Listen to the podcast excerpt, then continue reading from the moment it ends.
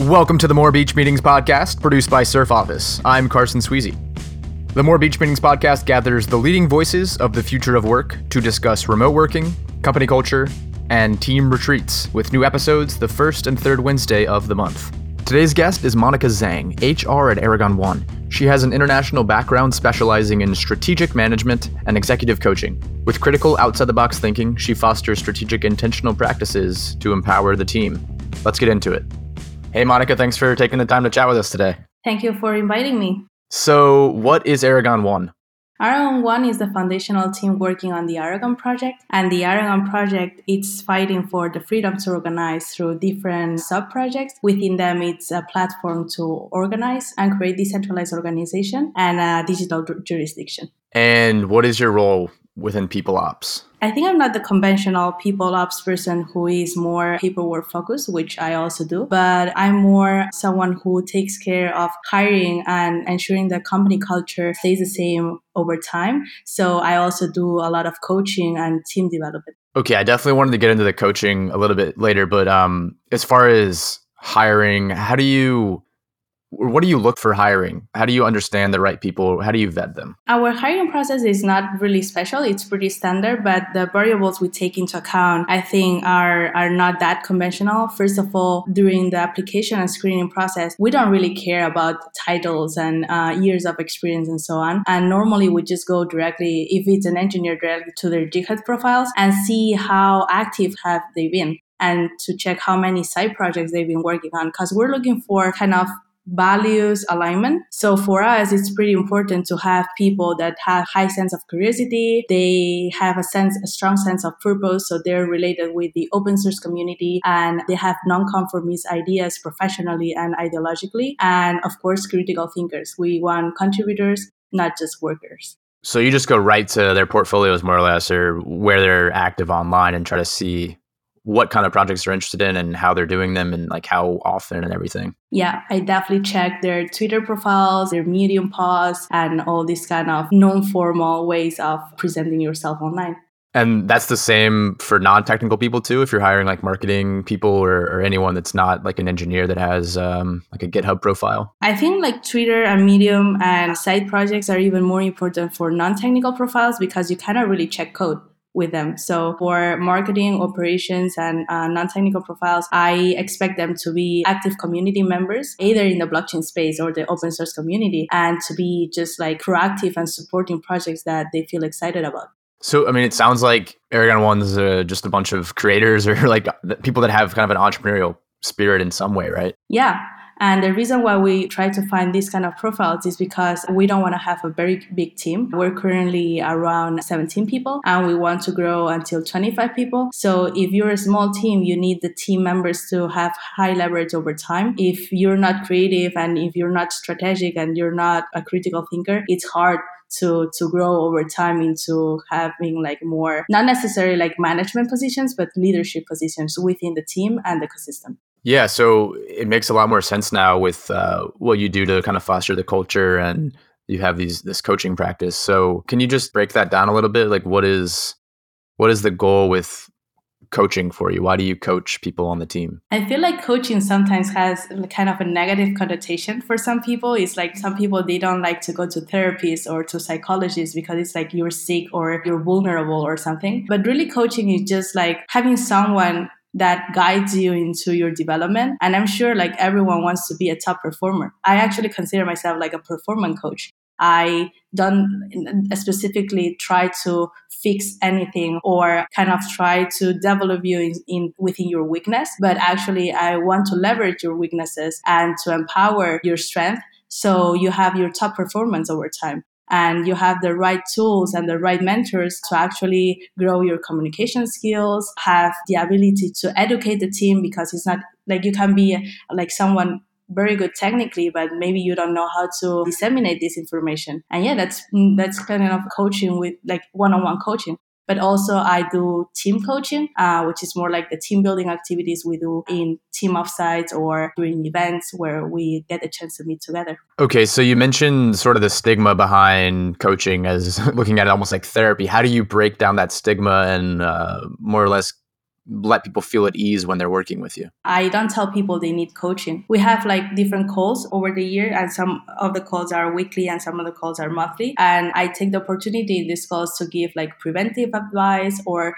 to give feedback to the team in general or during retrospective. If there are things that haven't gone as we thought or expected, I try also to give like my thoughts around those topics and see how we can improve as a team. Always, it's more from a soft skills perspective. So through those comments, experiences, activities, and these kind of calls that we have, people get to know a little bit more where I can add value to, to them personally. And they come to me uh, requesting normally for specific coaching. Maybe it's like remote working, it's getting harder for me to focus. So I want to chat about it.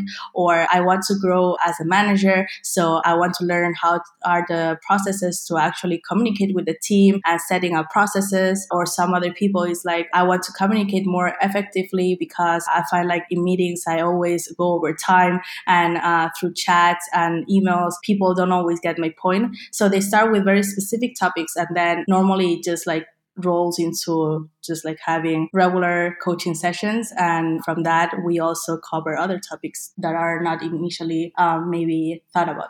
Yeah. So you're just leveraging really good sales techniques, really good kind of soft techniques where uh, you're showing them your value and showing them that you're an advocate for them, and then waiting for them to kind of come to you and ask those questions and then just take it from there and then it just develops into the relationship. Yes and sometimes it's as easy as like letting them know that they have someone within the team that is going to be actively listen to, listening to them and not judging any feedback or idea they have and I'll be the right person to actually try to set the next steps for for these ideas or thoughts they have. Yeah, and it makes a lot of sense given what you talked about with hiring and what you look for, right? Because I imagine certain people might feel afraid or, or they just want to feel comfortable kind of approaching someone with this ask or like, hey, can you help me with this thing? But the people that you're hiring with the level of curiosity they have and the critical thinking and all that, they're it sounds like they're obsessed with with growth in some way, right? They're constantly wanting to grow and learn, and so you've hired in a way that allows for this kind of coaching that's passive in a way, right? It's not like telling them they have to be coached. It's allowing them to come to you. It's it, it all comes down to how you hired. Yeah, and it also helps the team uh, in terms of communication because remote team. I mean, imagine if in uh, offices it's already hard uh, to have like fluent communication flows and, and so on.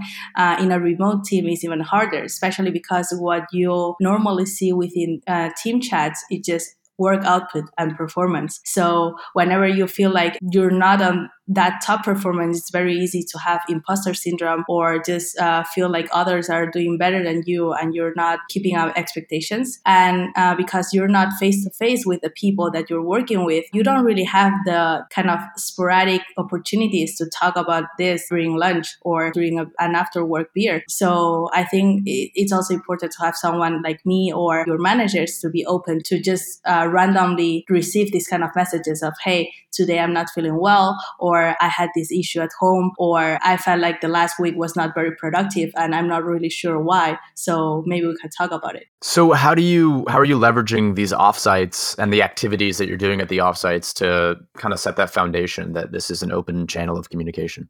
The first thing is repeating it a lot, but also setting very clear objectives within the offsite and uh, having very clear communication with the team. So there's a big block uh, during the offsite that is just like strategy alignment and reprioritization of, of tasks. But we also have a lot of trainings and retrospective and hanging out together. And I take the opportunity during retrospective and team building activities to, to do activities that are not that much hard skills focused or or that much work focused, but that are more human and personal.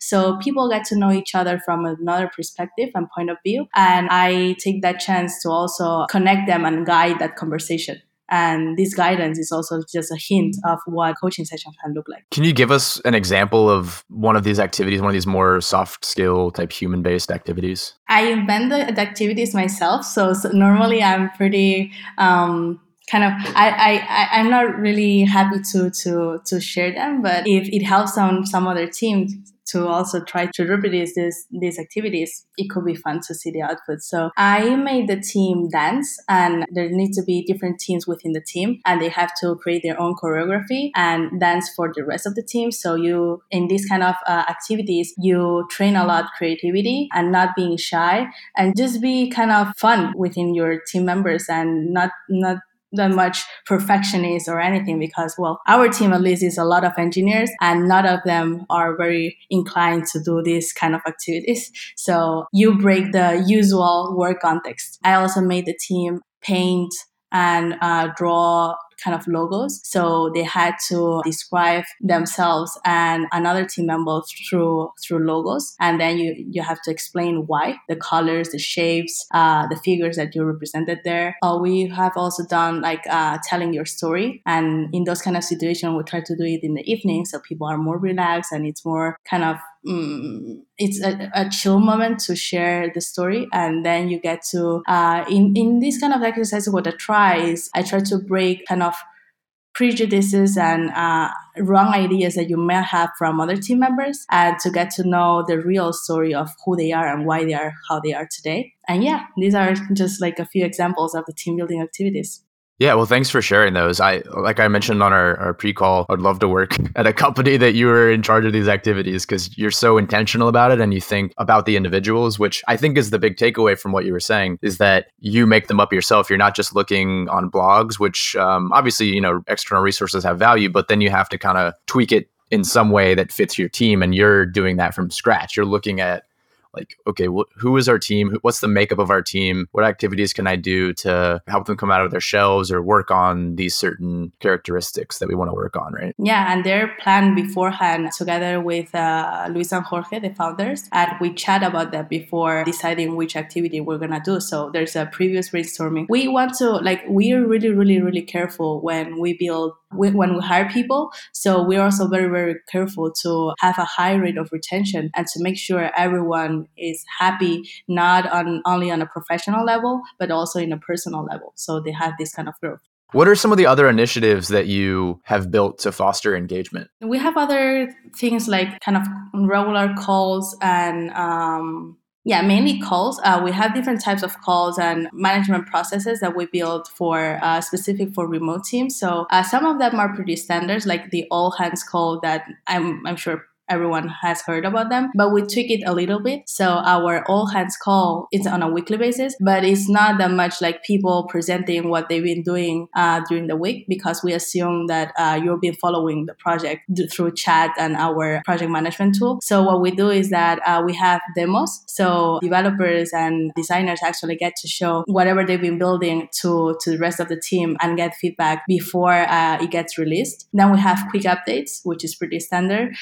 Lightning talks, which is 10 minutes presentations of a specific topic, and then you ha- can have QAs. So maybe a lightning talk doesn't necessarily need to be directly related with Aragon One, but maybe about the community surrounding Aragon One. And it's a topic of interest for the rest of the team. And then we also have discussions where maybe a decision needs to be taken. And instead of having like an isolated team, maybe the communications team or the product team to take this decision, we loop in the rest of the team to actually take the shot.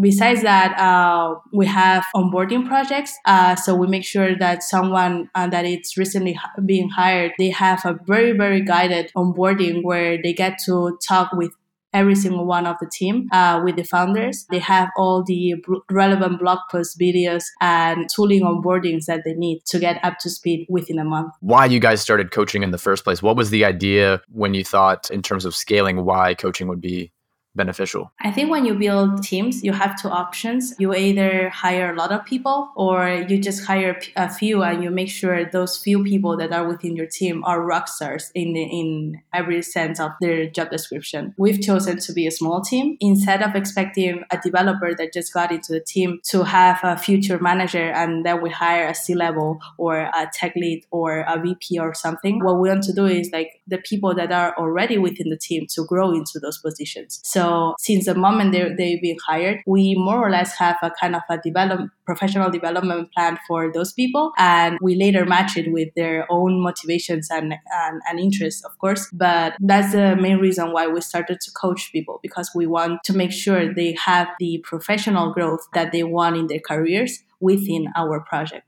And of course, we don't want them to leave after three years because they don't have the chance to grow in, within our team and they have to go somewhere else.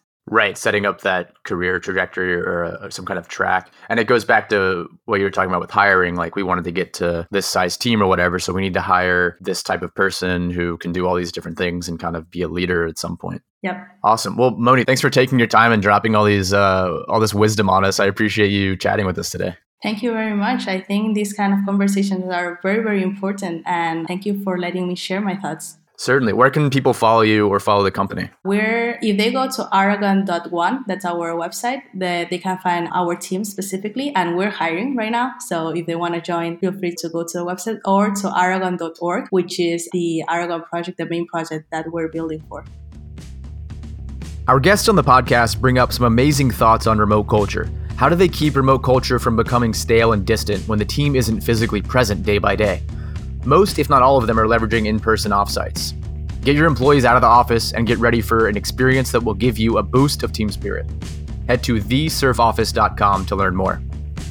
Thanks for listening. Subscribe to the show to stay up to date with the latest conversations around the future of work.